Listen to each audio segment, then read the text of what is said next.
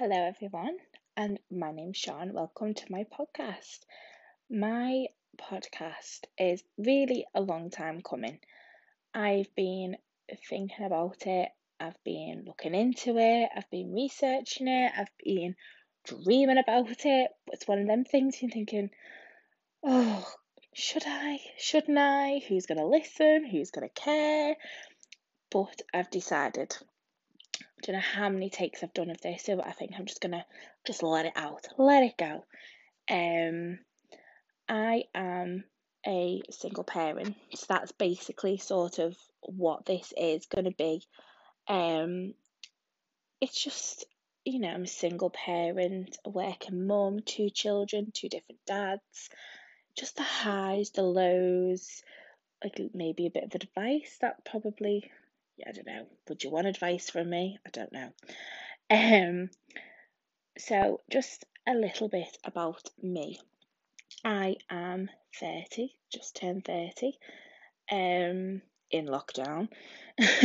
um, and yeah, I have two children. My daughter is 11 and my son is 5.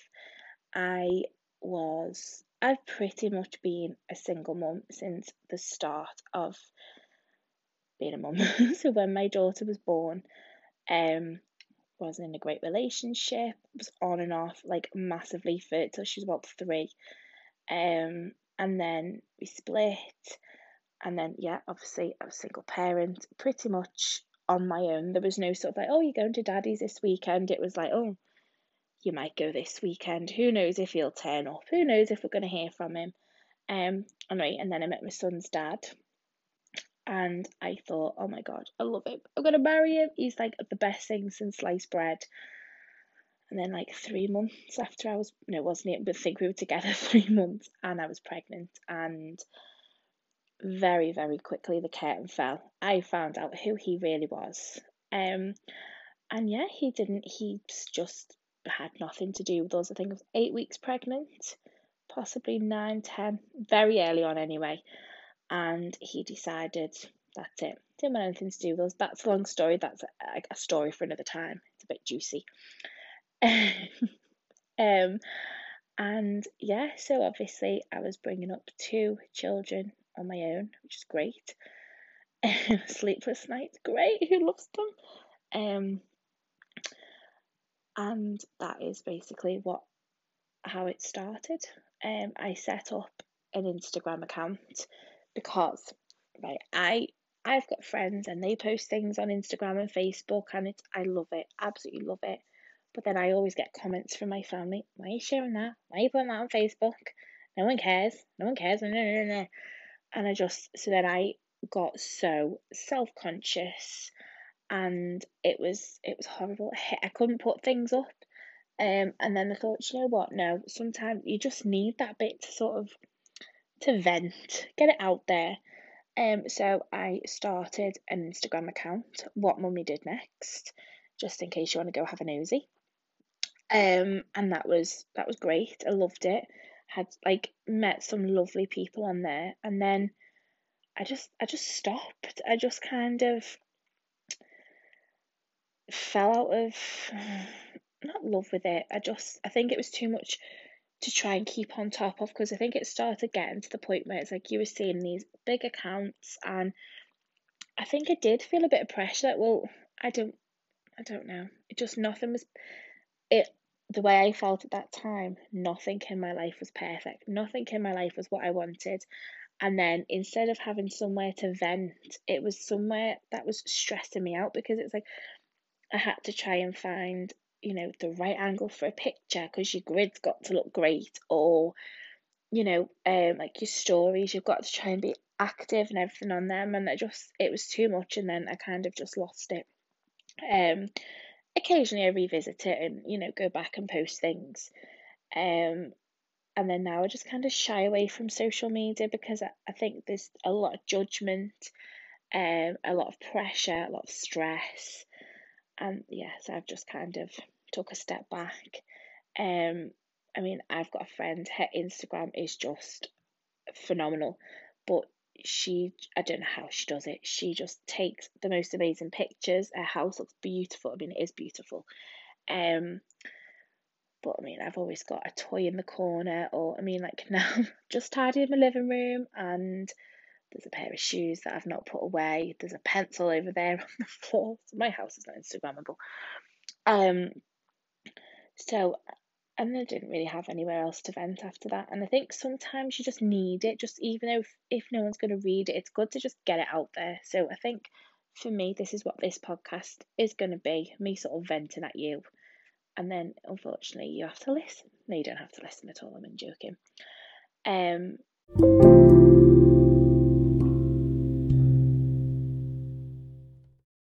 so this obviously this podcast is me going on and on and on about me. Um but i just want to sort of you to get like the, the gist of of who i am and what i do and how and just who, how i am. Um so i like i said obviously i'm a single parent single mummy and um i'm also i work full time i'm a teacher. Out it is like it's taken me a lot to get to where i am. Um when i was younger younger, miss those days. Um, I didn't know what I wanted to do. I was um in like I went to sixth form, then I left, got a full time job, then I left, went to college, got pregnant, so I left, and then I started doing an online degree with the Open University, and I don't think anyone actually thought I'd finish. It did take me six years, but I got there. In between that, I had my own business and I think I just was in such a place where I didn't know who I was, what I wanted to do, where I wanted my future to go. I just didn't I didn't have a clue. Um obviously the only thing I did know was that it was me and my daughter and I needed to make I needed to be financially responsible for the both of us. And so yes, I set up my business. I was a, a made cakes and I loved it, absolutely loved it. And then I got my own shop, and I think the enjoyment came like I just lost it because I mean the customers were lovely, but then it was difficult. There was lots of other cake companies, and it just it didn't just give me that that joy anymore. I didn't have that joy, and I just kept thinking I don't want to be in like what 20 years time doing something that I don't I don't like or putting more money and time and effort into something that is just not going to work out. So then I carried on with my so during when I opened the shop that's when I stopped my degree I just paused it and then I carried it on. So I had the shop for about 18 months and then I carried on with my degree. Um, and I decided I wanted to be a teacher. I think there was lots of options that I wanted to take because I even went like I did a access course in art and design, and that is I loved I love art. I love it so much, I love it so much, and um yeah and, and I just thought oh I could do this. And at one point I really wanted to do architecture but then that was seven year degree after that and I thought I'm going to be 30 and here I am at 30 I'm glad I'm not an architect. And uh, I then did the access course while I was still finishing my degree. And then I decided, yes, I want to become a teacher. But in when I was in art college was when I met my son's dad. And then I became pregnant. So I managed to finish so I finished the course in the June and I had him in the September. And again, everything just went on hold. And then I carried on my degree and I thought, I've got one year left. And then I found out actually no, you have two years left. And I remember thinking, I can't do this for another two years. This is going to slowly kill me. A newborn baby, a crazy, energetic six year old, a degree, a lack of sleep. I just can't do this. Uh, but I did. I carried on and I got there. I did it. And then I started my teacher training. Again, that was hard. that was it's not hard. Like I love what I do. I think it's the what I struggle with is the mum guilt and not knowing sort of are the kids happy are they okay with this and i think because i was on my own with them for so long so they had me all to themselves for so long because obviously i was self-employed and i was doing my degree at home and i was there i was there all the time um, and then obviously get doing my teacher training, I did it. So I did it for a year, and it was full on. It was in school, and and I was pretty much had my class, and so I was leaving the house ten past seven every morning, dropping the kids off with my dad, and then I would go to work, get to work, be there, wouldn't leave till half five, then I wouldn't see them, and then pick them up, and it was it was a very long year and it was hard and I think one of the hardest things for me was having obviously not seeing them properly all week but then like listening to people complaining and you know people who didn't have children didn't have eh, didn't have families to like go home and feed or look after and they were moaning that they were tired and they'd have a nap at like five o'clock when they got home. And I was like, Do you know how lucky you are to have a nap at five o'clock? If I had a nap at five o'clock, I wouldn't wake up till the next morning. Um, yeah, so, but no, I loved what I did. And then I damaged my back and I had to take, I think it was like half a term I had to take off. And then so I restarted it again in the September just just to make up that time and then the school I was in, I so the school I went to, I um at the, yeah so the school I finished my training with, I then got a job as a TA there, um which was brilliant because it was nine till three, so I could drop my children off at breakfast club, go straight to work, and then I'd leave work and I'd and I'd be able to pick them up. It was absolutely ideal and it was perfect because it was just before the lockdown hit as well. So if I had gone on supply to be a supply teacher, I wouldn't have had a job, I wouldn't have been paid, I would have been back on benefits, and I just, yeah, a lot of people went, Why are you going to be a TA? You're a teacher now, you should be doing teaching. Like, go on supply, because at that point in the year, it was difficult to get a teaching job. Um, anyway, and then I was lucky enough that the um a teacher left that school, so I actually was lucky enough to get to be given that job. So now I'm a year three teacher, and I absolutely love it. We are now in lockdown, what like three, four, five? I don't even know what lockdown we're in. Um, and I miss my class so much.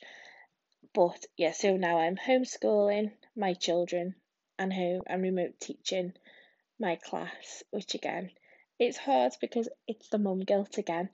Like, does that ever stop? Do you ever stop feeling mum guilt for like anything you do? Like, the other night, my son wanted a drink, and I was like, no, no, no. You just want a drink so you can get off bed. And then I'm lying there with him thinking, but what if he wants a drink? What if he actually wants a drink? Am I being mean? Am I, and all these things were going through my head, and it's even down to a drink, the mum guilt. Please tell me I'm not the only one who feels like ridiculous mum guilt for the most ridiculous things. Uh, it's, yeah, it's one of them things, isn't it? And so that's a little bit about me. Um, I don't know if I'm, I'm not exciting at all. I'm quite boring, quite old. I mean, I'm 30 now. Um, but yeah, so that's, do you know actually, I'm thinking about it.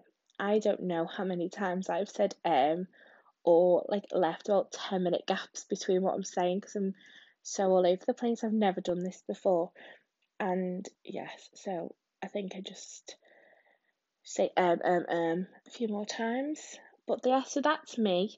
Um and I would love it if you could come back for more. I promise I will make them as exciting as I can. I mean, I'm not like I don't live on Coronation Street, so my life isn't that interesting. But I just think like single mums, there's like a great, there's like a massive like internet full of amazing people, amazing mums, and this is just my corner of it and my experiences and and sort of my view on things. And I think every single person is completely different. Every single person's situation is different.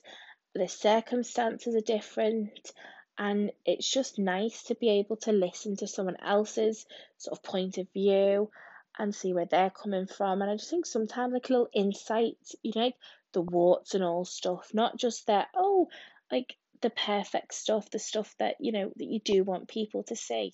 Sometimes I think like the nitty gritty stuff is actually really what people want to hear.